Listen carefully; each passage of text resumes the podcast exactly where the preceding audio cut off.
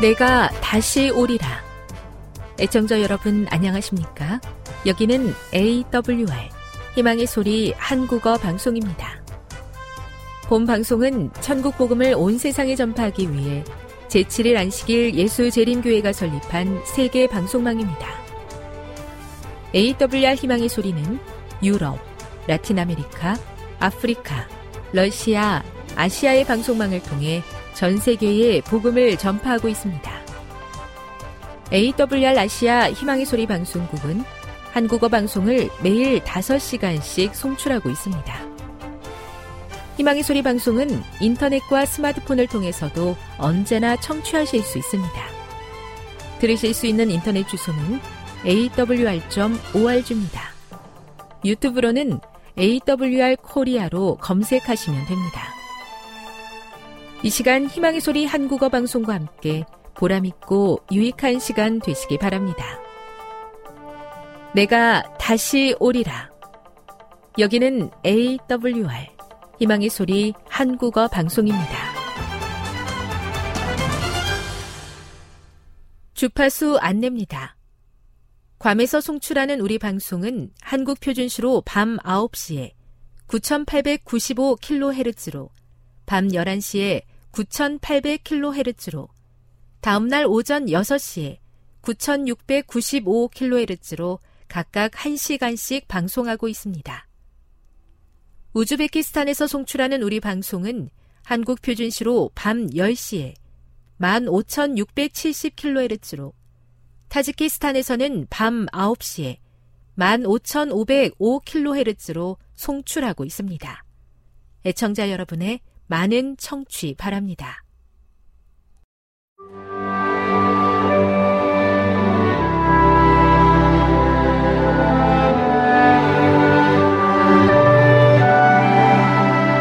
읽어주는 교과 둘째 날 8월 29일 월요일 은혜 베푸시기를 중재함 출애굽기 32장 1에서 14절을 읽어보라.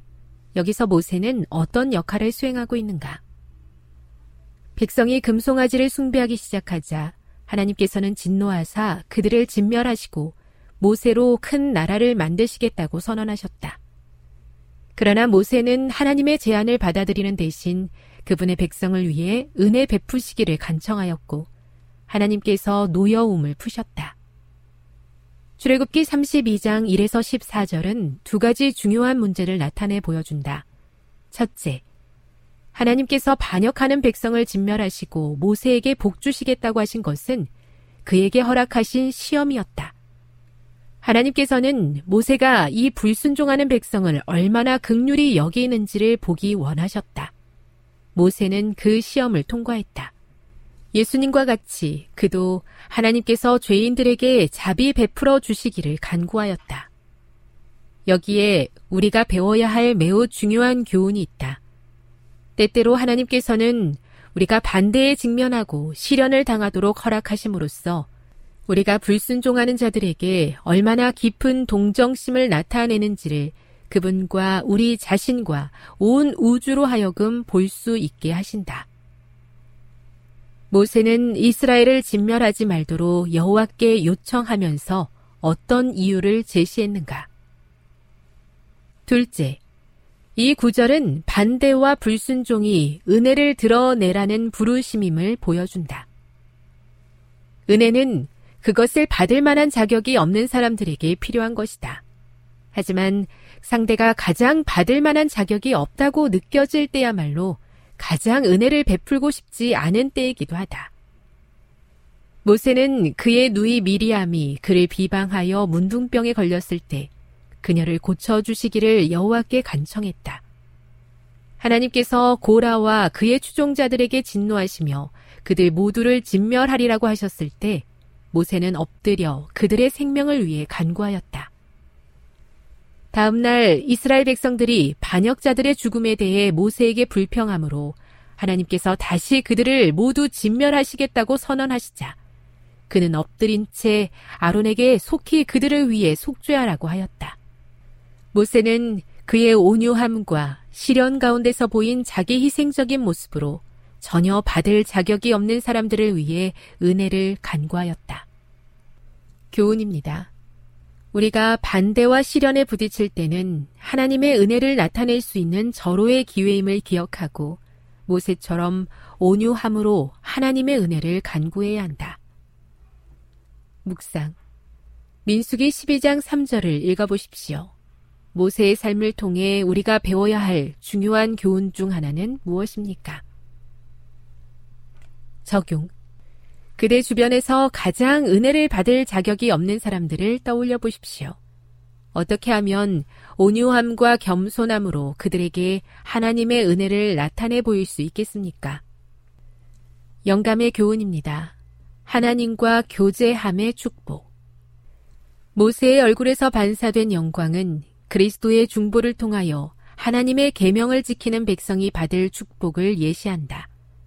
그것은 우리가 하나님과 가까이 교제하면 할수록 그리고 그분의 요구를 더 분명히 알면 알수록 우리는 하나님의 형상을 더 완전하게 담게 되고 더 쉽게 그분의 품성에 참여하는 자가 될 수 있다고 증거한다. 부주와 선지자 330 저를 힘들게 하는 사람들을 자비의 마음으로 바라보며 하나님의 은혜를 구하는 것이 결코 쉽지 않습니다. 그래서 저의 마음을 변화시켜 주실 하나님의 능력이 필요합니다. 성령 하나님의 역사하심이 오늘도 저와 함께 하여 주시옵소서.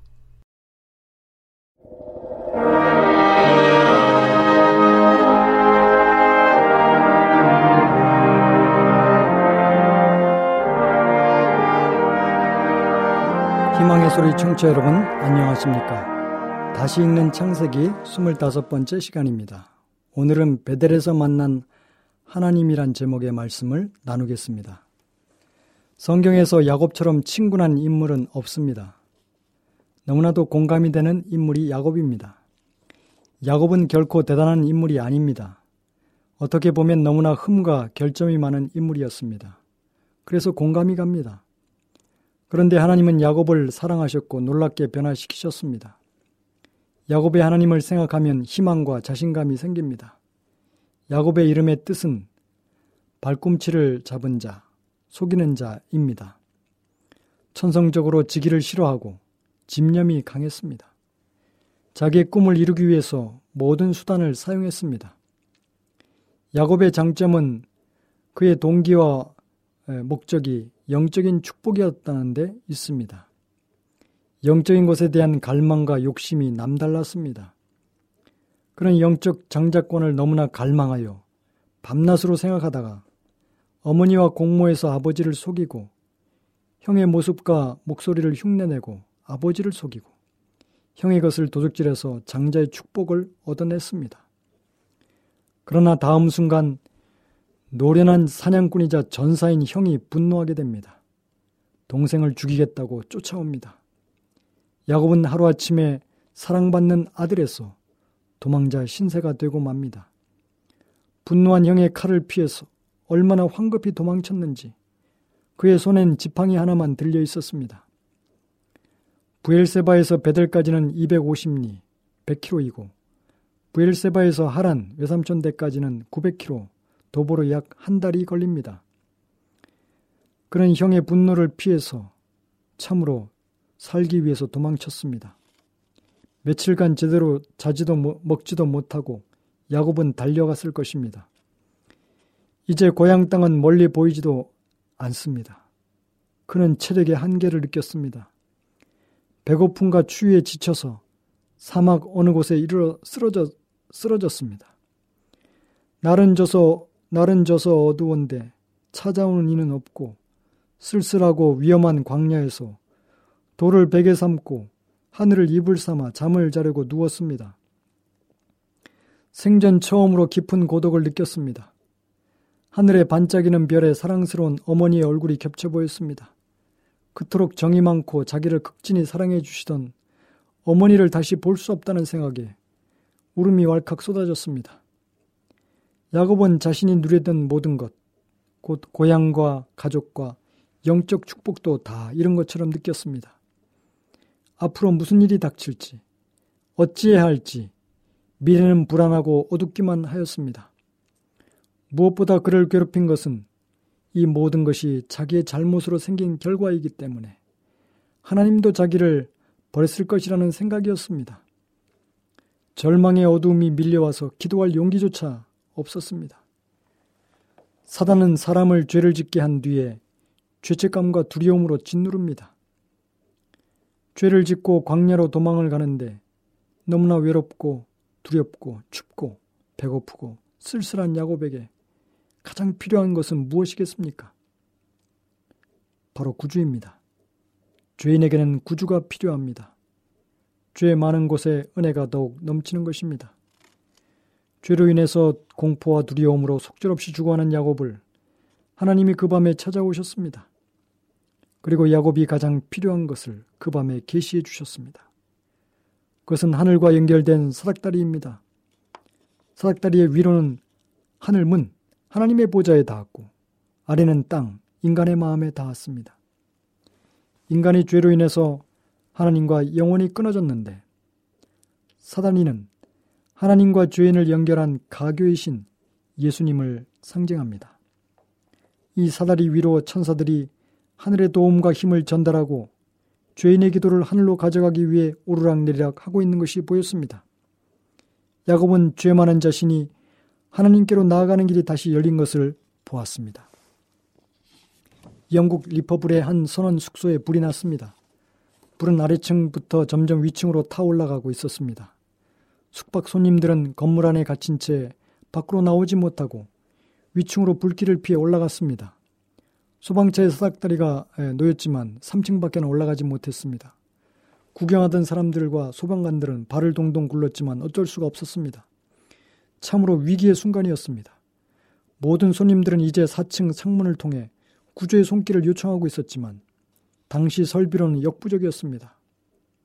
바로 그때 그 광경을 지켜보던 한 청년이 번개같이 사, 사다리차를 타고 올라가 맨 꼭대기 계단을 밟고 섰습니다.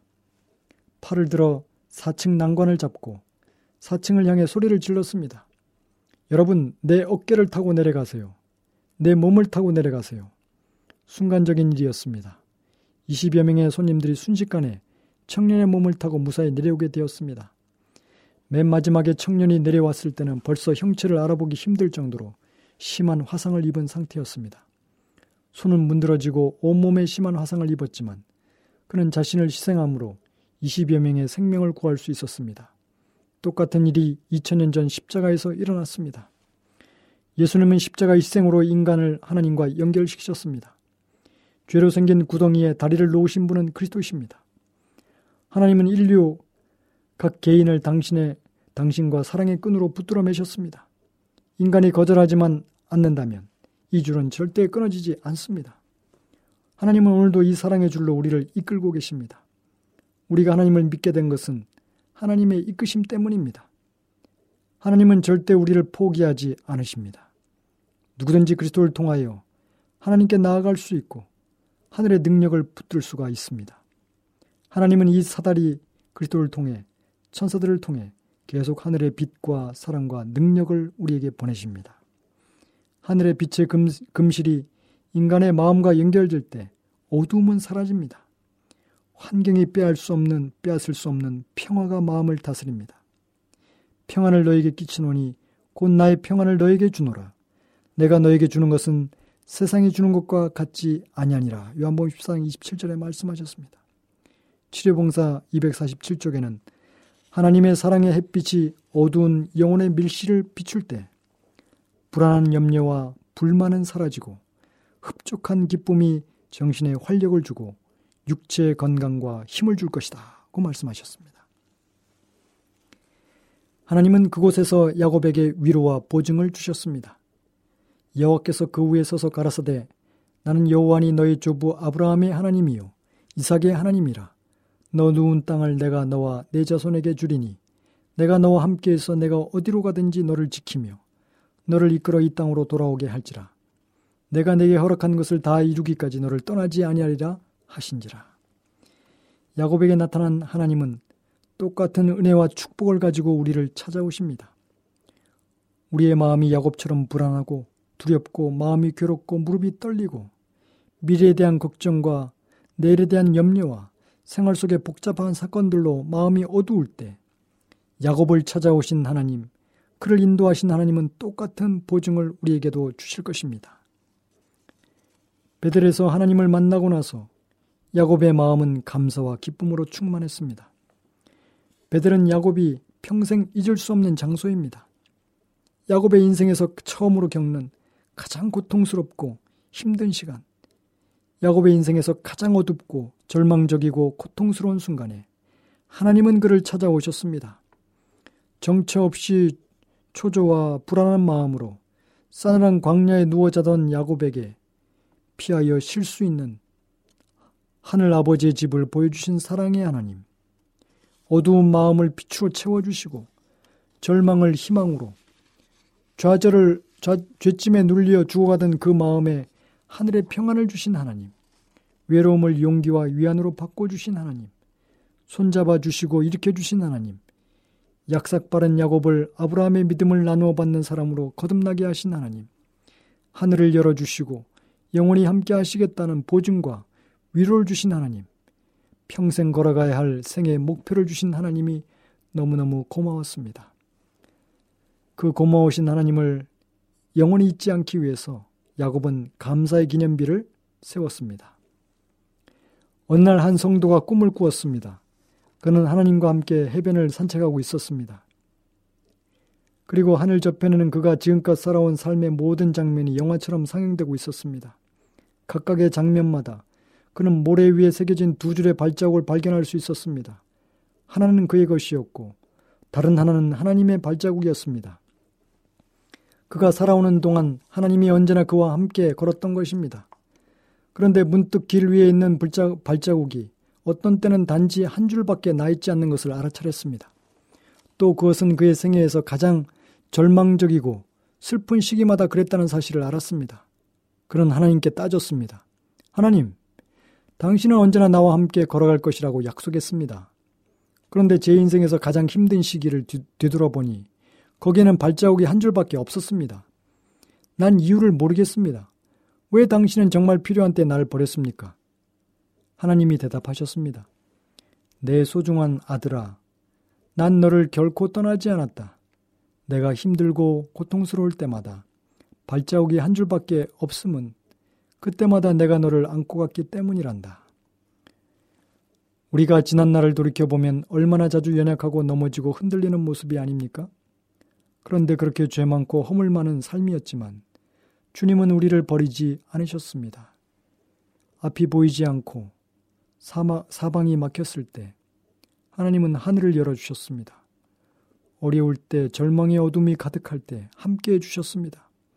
벼랑 끝에 섰을 때도 붙잡아 주셨습니다. 주님의 무한한 국률이 오늘 나를 있게 한 것입니다. 부조와 선자 187쪽에 이렇게 말씀합니다. 때때로 그리스도인들은 자신의 지나온 생애를 회고하며 시련 중에 붙드시고 모든 것이 어둡고 험악하게 보일 때 그의 앞에 길을 열어주시고 힘이 쇠약할 때 그를 소생시킨 하나님의 귀중한 구원을 감사함으로 회상하여야 한다. 그는 그 모두를 하늘 천사들의 돌봄의 증거로 인식하여야 한다. 이 헤아릴 수 없는 축복을 고려하여 그는 종종 겸허하고 감사하는 마음으로 여호와께서 내게 주신 모든 은혜를 무엇으로 보답할꼬 라고 자문해 보아야 한다. 그리고 야곱은 서원을 했습니다. 하나님께서 내게 주신 모든 것의 10분의 1을 내가 반드시 하나님께 드리겠나이다. 야곱은 11조 서약을 했는데 우리는 어떤 소원을 해야 하겠습니까? 파리의 올림픽 육상 영웅으로 성공과 출세가 보장된 자리를 버리고 중국에서 복음을 전하다가 수, 수용소에 갇혀 일생을 마친 완전한 순종의 사람 에릭 리드를 소개하고자 합니다. 그의 생애는 불의 전차로 영화화되었고 그 영화는 아카데미 4개 부문을 석권했습니다. 에릭 리들은 영국 육상의 대표 주자로 타의 추종을 불허하는 독보적인 존, 선수였고 어, 100m에서 영국의 희망이었습니다. 1924년 파리 올림픽 육상 이 육, 육상 100m에서 리들의 우승을 누구도 의심하지 않았습니다. 근데 경기일이 하나님께 예배드린 날이 잡히자 100m 결승에 출전하지 않기로 결정했습니다. 그는 단호한 태도로 저는 주님의 날에 달리지 않습니다. 말했습니다.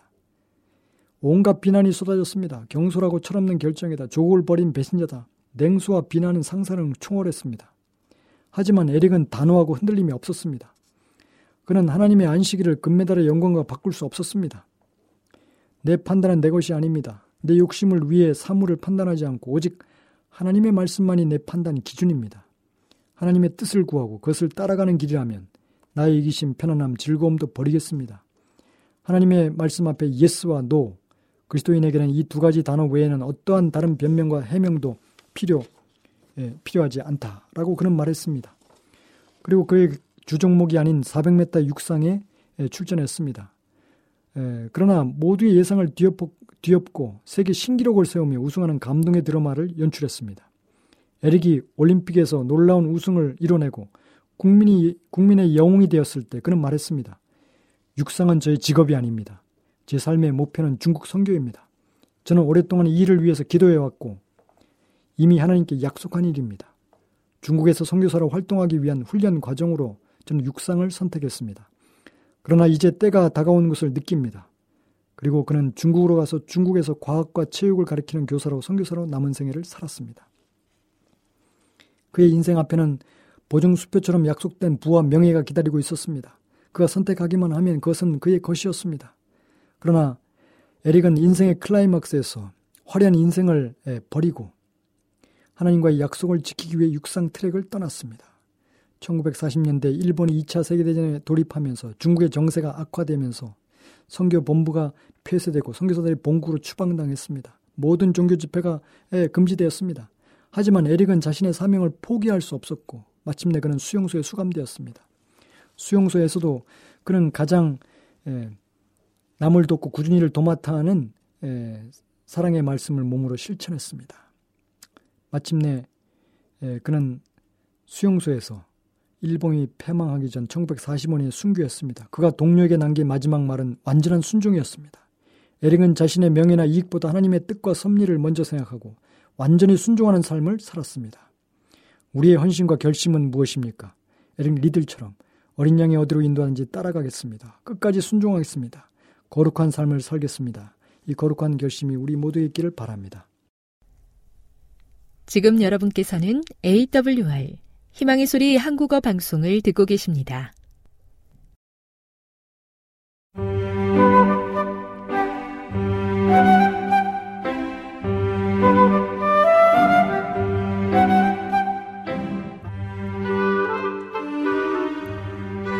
함께하여 주심에 감사하는 마음으로 이 시간 건강한 생활의 지혜 준비했습니다. 오늘은 투쟁에 대해서 알아보도록 하겠습니다. 투쟁을 통하여 영적 생애는 힘을 얻게 됩니다. 시련을 잘 견디게 되면 그것이 견실한 품성과 보배로운 영적 미덕을 개발시켜 줄 것입니다. 믿음과 온유와 사랑의 완전한 열매는 흔히 풍파와 역경 속에서 가장 잘 성숙됩니다. 우리가 싸우고 있는 것은 모의 전투가 아닙니다. 우리는 영원한 결과들이 걸려 있는 싸움을 하고 있습니다. 우리에게는 마주쳐야 할 보이지 않는 적들이 있습니다. 악한 천사들은 모든 사람을 지배하려고 분투하고 있습니다. 우리는 엄숙한 때에 살고 있습니다. 한 중요한 일이 우리 자신의 영혼과 다른 사람들의 영혼을 위해 행해져야 하며 그렇지 않으면 우리는 무한한 손실을 당할 것입니다. 우리는 하나님의 은혜로 변화되어야 하며 그렇지 못하면 우리는 하늘을 잃어버릴 것이며 우리의 영향을 받아 다른 사람들도 우리처럼 실패하게 될 것입니다. 의무를 수행하는 과정에서 견뎌야 할 투쟁과 갈등, 우리가 그리스도께 충성되기 위해 행하지 않으면 안 되는 자기 부정과 희생들은 그리스도에 의해 유발되는 것이 아닙니다. 그것들은 전제적인 혹은 불필요한 명령에 의해 부과되지 않습니다. 그것들은 하나님께서 그분의 사업으로 우리를 인도하기 위해 요구하시는 인생의 가혹함에서 오지 않습니다. 우리가 그리스도께 순종하기를 거절하고 사탄의 종과 죄의 노예가 된다면 더 많은 시련과 더욱 강력한 시련들이 존재할 것입니다. 이 세상에서의 삶은 투쟁이며 우리는 결코 잠자지 않는 원수, 우리의 마음을 파괴시키고 우리를 위해 그분의 생명을 주신 귀하신 구주로부터 우리를 꿰어내기 위해 끊임없이 지켜보고 있는 원수가 있습니다. 주께서는 영혼에게 평강을 준비시키려고 쟁투들을 허락하십니다. 우리 청소년들은 열과 성을 다하여 그들에게 맡겨진 의무를 감당해야 하며 이렇게 하면 성공이 보장될 것입니다. 인생의 현세적인 의무들을 성공적으로 수행해 본 일이 없는 청소년들은 더 높은 의무들을 수행할 준비 또한 되어 있지 않을 것입니다. 신앙적인 체험은 오직 투쟁, 실망, 엄격한 자기 훈련 및 열렬한 기도를 통해서만 얻을 수 있습니다. 천국으로 나아가는 계단은 반드시 한 번에 하나씩 밟아야 하며 전진하는 계단마다 다음 계단을 위한 힘을 줄 것입니다. 세상 끝에 가서야 모든 행복을 얻으리라고 기대하지 않습니다. 우리는 살아가면서도 행복을 얻습니다. 시련과 고통을 당할지라도 우리는 예수님을 바라봅니다. 우리가 협착하고 험한 길을 갈 때 주님께서 바로 우리 곁에 계시며 우리는 그분과 교제할 수 있으며 모든 짐을 대신 져주시는 분께 주님, 제가 이제 더 이상 이 모든 짐을 질 수 없습니다. 라고 고백하면서 우리의 모든 짐을 맡길 수 있습니다. 그러면 그분께서는 내 멍에는 쉽고 내 짐은 가벼움이라 라고 말씀해 주십니다. 하나님의 나라는 외적인 과시와 함께 오지 않습니다. 자아 희생적인 정신과 아울러 하나님의 은혜의 복음은 결단코 세속적인 정신과 조화될 수 없습니다. 이 두 원칙은 서로 반대됩니다. 육에 속한 사람은 하나님의 성령의 일을 받지 아니하나니 이런 일은 영적으로라야 분변함이니라. 그리스도인들은 옛날 이스라엘 백성들처럼 너무나 자주 경건치 않은 자들의 우정을 얻기 위하여 세속적 영향에 굴복하고 그들의 원칙과 습관을 따릅니다. 그러나 결국에는 친구라고 공언하는 자들이 가장 위험한 원수임이 드러날 것입니다. 성경은 하나님의 백성과 세상 사이에는 조화가 있을 수 없다고 가르칩니다. 우리 구주께서는 형제들아 세상이 너희를 미워하거든 이상히 여기지 말라. 너희보다 먼저 나를 미워한 줄 알라 라고 말씀하셨습니다.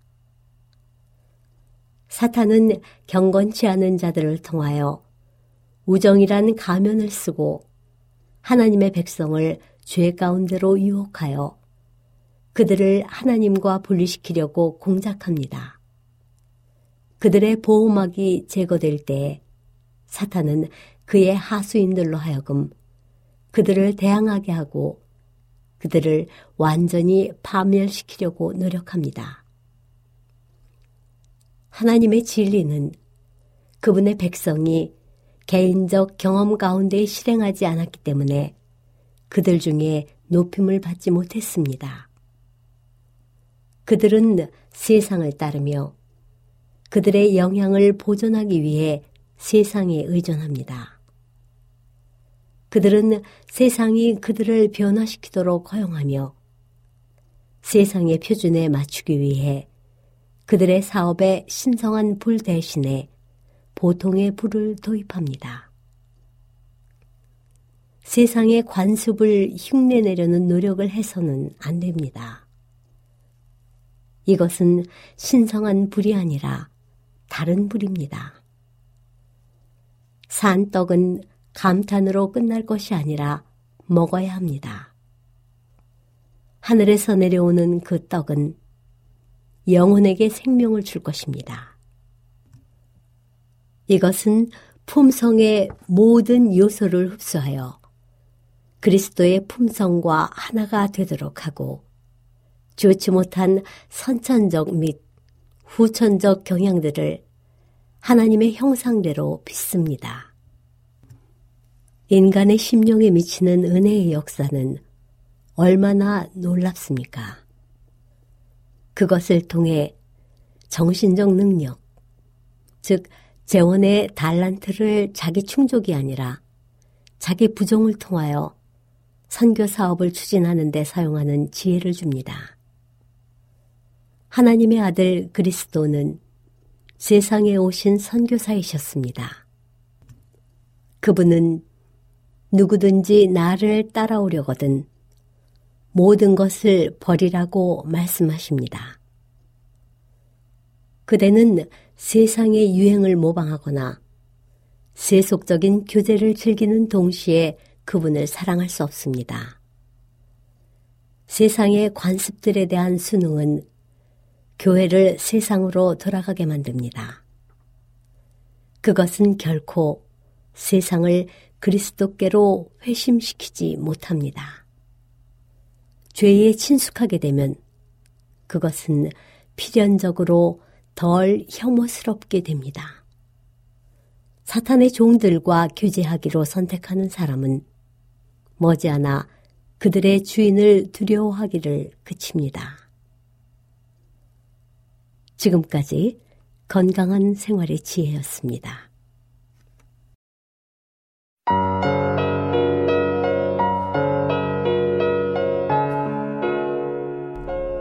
요한복음 12장 20절 인자가 들려야 하리라. 명절에 예배하러 올라온 사람 중에 헬라인 몇이 있는데 그들이 갈릴리 베세다 사람 빌리백에 가서 청하여 이르되 선생이여 우리가 예수를 배웁고자 하나이다 하니 빌립이 안드레에게 가서 말하고 안드레와 빌립이 예수께 가서 여쭈니 예수께서 대답하여 이르시되 인자가 영광을 얻을 때가 왔도다. 내가 진실로 진실로 너희에게 이르노니 한 알의 밀이 땅에 떨어져 죽지 아니하면 한 알 그대로 있고 죽으면 많은 열매를 맺느니라. 자기의 생명을 사랑하는 자는 잃어버릴 것이요 이 세상에서 자기의 생명을 미워하는 자는 영생하도록 보전하리라. 사람이 나를 섬기려면 나를 따르라. 나 있는 곳에 나를 섬기는 자도 거기 있으리니 사람이 나를 섬기면 내 아버지께서 그를 귀히 여기시리라. 지금 내 마음이 괴로우니 무슨 말을 하리요? 아버지여, 나를 구원하여 이 때를 면하게 하여 주옵소서. 그러나 내가 이를 위하여 이 때에 왔나이다. 아버지여, 아버지의 이름을 영광스럽게 하옵소서 하시니 이에 하늘에서 소리가 나서 이르되 내가 이미 영광스럽게 하였고 또다시 영광스럽게 하리라 하시니 곁에 서서 들은 무리는 천둥이 울었다고도 하며 또 어떤 이들은 천사가 그에게 말하였다고도 하니 예수께서 대답하여 이르시되 이 소리가 난 것은 나를 위한 것이 아니요 너희를 위한 것이니라. 이제 이 세상에 대한 심판이 이르렀으니 이 세상의 임금이 쫓겨나리라. 내가 땅에서 들리면 모든 사람을 내게로 이끌겠노라 하시니. 이렇게 말씀하심은 자기가 어떠한 죽음으로 죽을 것을 보이심이러라. 이에 무리가 대답하되 우리는 율법에서 그리스도가 영원히 계신다함을 들었거늘 너는 어찌하여 인자가 들려야 하리라 하느냐? 이 인자는 누구냐?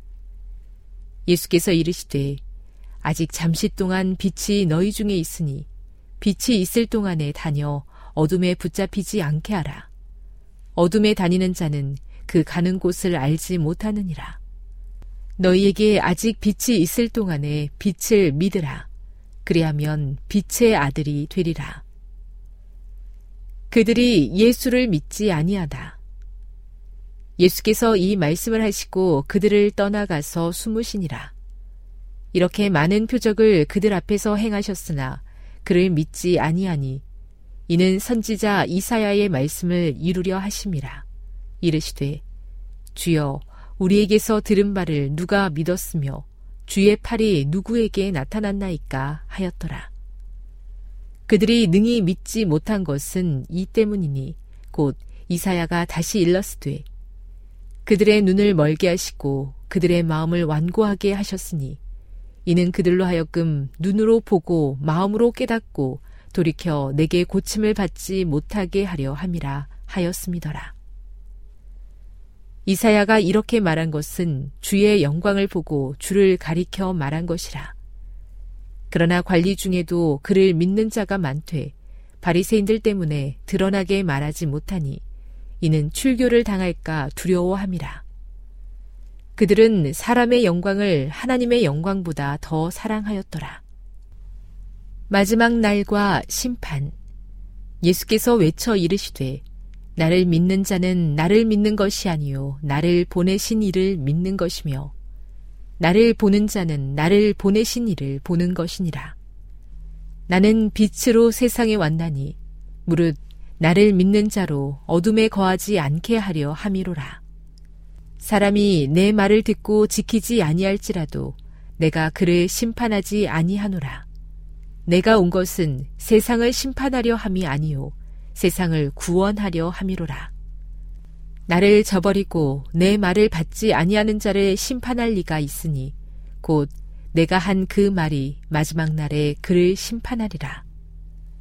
내가 내 자의로 말한 것이 아니요 나를 보내신 아버지께서 내가 말할 것과 이를 것을 친히 명령하여 주셨으니 나는 그의 명령이 영생인 줄 아노라. 그러므로 내가 이르는 것은 내 아버지께서 내게 말씀하신 그대로니라 하시니라. 요한복음 13장 1절 제자들의 발을 씻으시다. 6월절에 예수께서 자기가 세상을 떠나 아버지께로 돌아가실 때가 이른 줄 아시고 세상에 있는 자기 사람들을 사랑하시되 끝까지 사랑하시니라. 마귀가 벌써 시몬의 아들 가련 유다의 마음에 예수를 팔려는 생각을 넣었더라. 저녁 먹는 중 예수는 아버지께서 모든 것을 자기 손에 맡기신 것과 또 자기가 하나님께로부터 오셨다가 하나님께로 돌아가실 것을 아시고 저녁 잡수시던 자리에서 일어나 겉옷을 벗고 수건을 가져다가 허리에 두르시고 이에 대야에 물을 떠서 제자들의 발을 씻으시고 그 두르신 수건으로 닦기를 시작하여 시몬 베드로에게 이르시니 베드로가 이르되 주여 주께서 내 발을 씻으시나이까? 예수께서 대답하여 이르시되 내가 하는 것을 내가 지금은 알지 못하나 이후에는 알리라. 베드로가 이르되 내 발을 절대로 씻지 못하시리이다. 예수께서 대답하시되 내가 너를 씻어주지 아니하면 내가 나와 상관이 없느니라 시몬 베드로가 이르되 주여 내 발뿐 아니라 손과 머리도 씻어 주옵소서. 예수께서 이르시되 이미 목욕한 자는 발밖에 씻을 필요가 없느니라. 온 몸이 깨끗하니라. 너희가 깨끗하나 다는 아니니라 하시니 이는 자기를 팔자가 누구인지 아심이라. 그러므로 다는 깨끗하지 아니하다 하시니라. 그들의 발을 씻으신 후에 옷을 입으시고 다시 앉아 그들에게 이르시되 내가 너희에게 행한 것을 너희가 아느냐 너희가 나를 선생이라 또는 주라 하니 너희 말이 옳도다 내가 그러하다 내가 주와 또는 선생이 되어 너희 발을 씻었으니 너희도 서로 발을 씻어주는 것이 옳으니라. 내가 너희에게 행한 것 같이 너희도 행하게 하려 하여 본을 보였노라. 내가 진실로 진실로 너희에게 이르노니 종이 주인보다 크지 못하고 보냄을 받은 자가 보낸 자보다 크지 못하나니 너희가 이것을 알고 행하면 복이 있으리라. 내가 너희 모두를 가리켜 말하는 것이 아니니라. 나는 내가 택한 자들이 누구인지 알미라. 그러나 내 떡을 먹는 자가 내게 발꿈치를 들었다 한 성경을 응하게 하려는 것이니라. 지금부터 일이 일어나기 전에 미리 너희에게 일러둠은 일이 일어날 때에 내가 그인 줄 너희가 믿게 하려 함이로라. 내가 진실로 진실로 너희에게 이르노니 내가 보낸 자를 영접하는 자는 나를 영접하는 것이요 나를 영접하는 자는 나를 보내신 이를 영접하는 것이니라. 너희 중 하나가 나를 팔리라.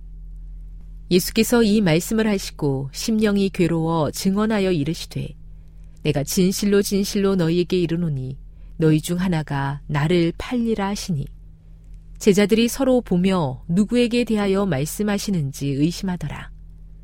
예수의 제자 중 하나 곧 그가 사랑하시는 자가 예수의 품에 의지하여 누웠는지라.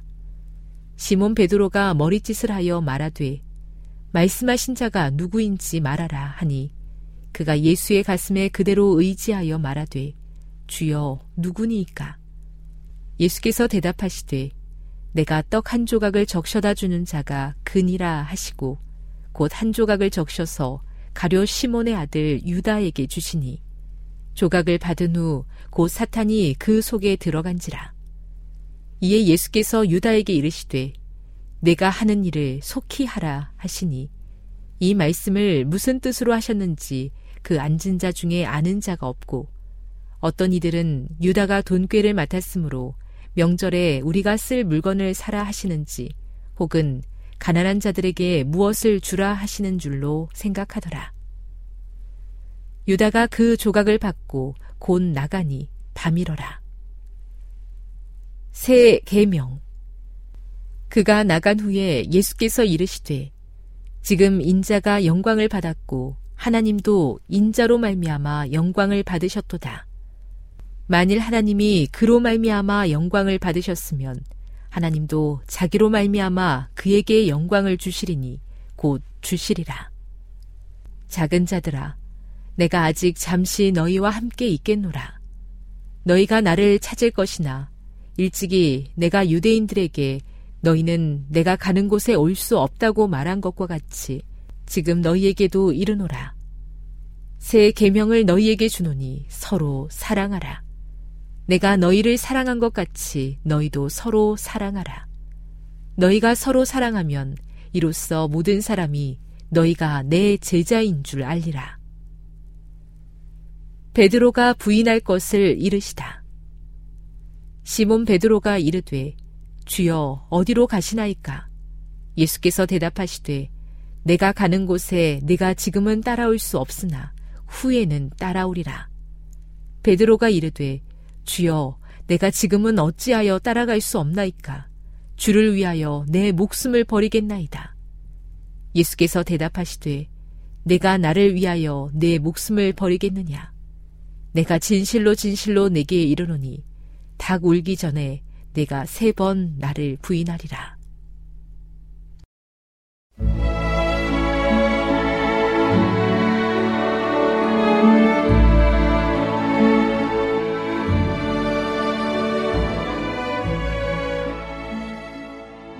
애청자 여러분 안녕하십니까?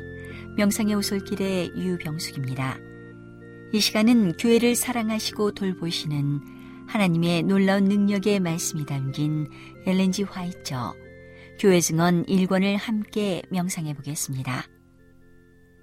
동부와 서부 나는 동일한 노력으로 동부에서보다 서부에서 10배나 더 많은 일이 성취된 것과 여전히 더 큰 성공을 위한 길이 열려 있음을 보았다. 현재 위스콘신에서 많은 것들이 이루어질 수 있음과 일리노이에서는 여전히 더 많은 것들이 이루어질 수 있음을 보았다. 그리고 진리를 전파하기 위한 그 노력이 미네소타와 아이오와에서도 이루어져야 할 것을 보았다. 그런 노력은 그곳에 있는 많은 사람들의 마음에 영향을 줄 것이다. 아직도 개척되지 못한 매우 큰 일터가 이상을 통하여 내 앞에 제시되었다.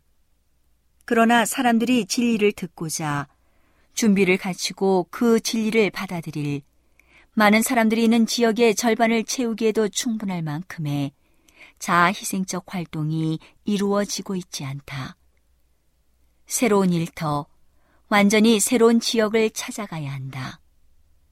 많은 사람들은 스스로의 힘으로 전쟁을 치르기 위하여 나가야 하고 스스로가 비용을 담당할 것을 기대하고서 그런 지역으로 들어가야 할 것이다.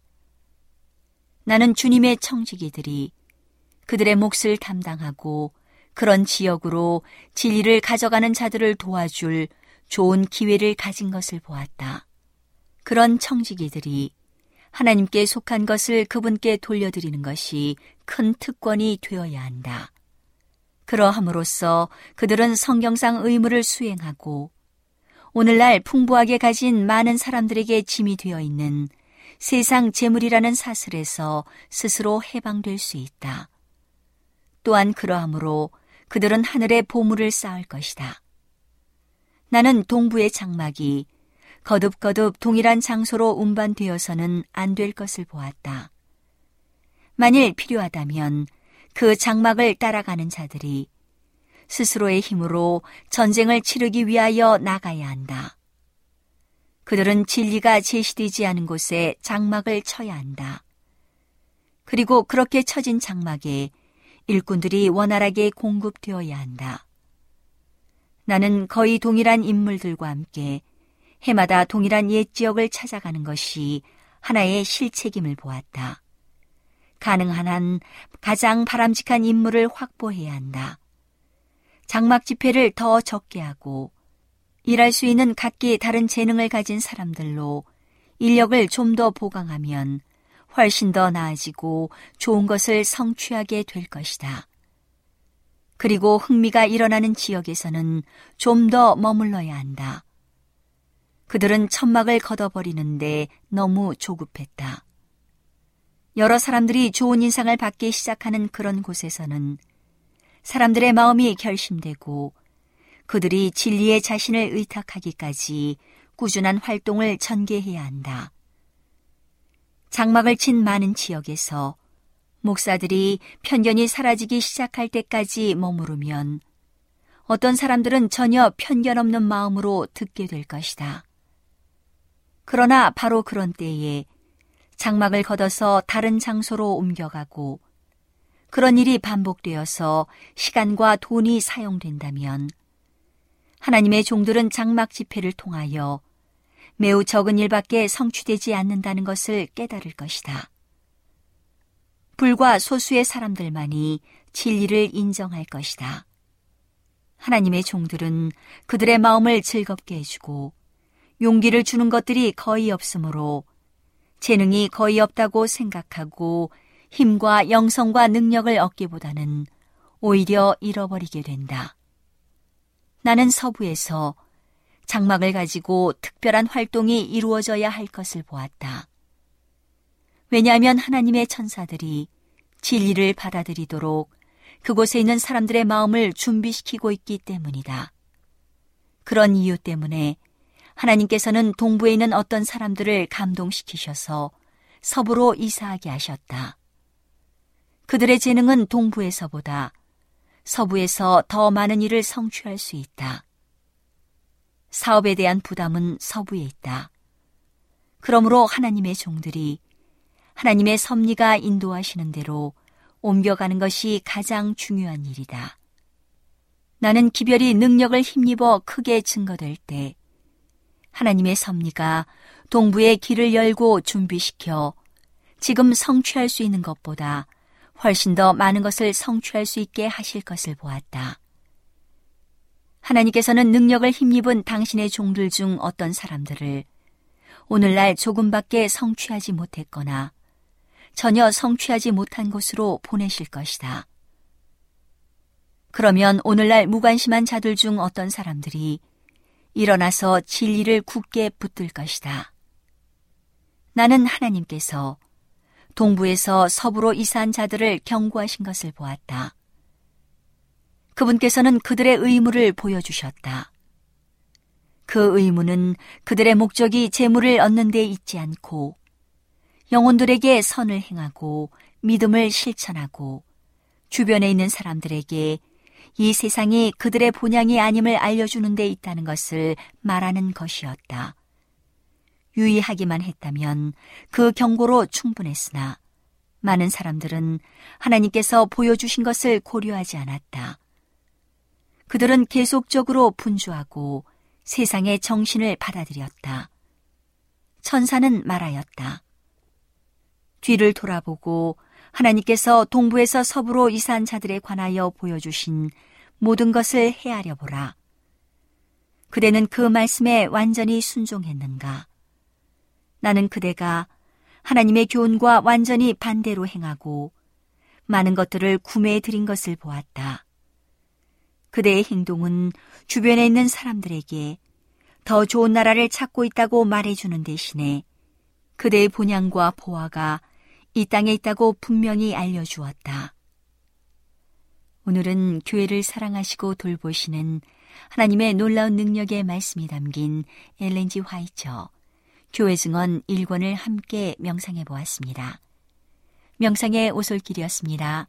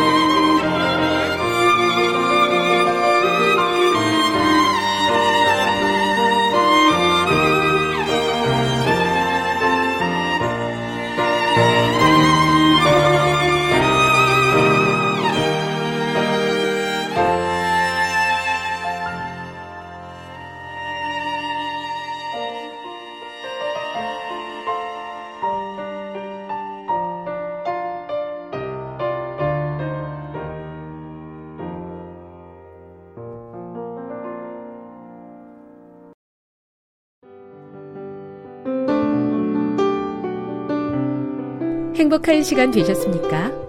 지금까지 여러분께서는 AWR 희망의 소리 한국어 방송을 청취하셨습니다. 방송을 청취하시고 문의를 원하시는 분은 우편번호 02461 대한민국 서울시 동대문구 이문로 1길 11 희망의 소리 방송부 앞으로 편지나 엽서를 보내주시거나 지역번호 02-3299-5296에서 8번으로 전화 주시기 바랍니다.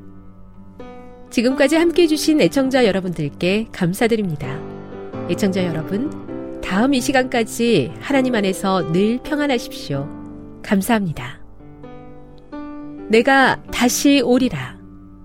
여기는 AWR 희망의 소리 한국어 방송입니다.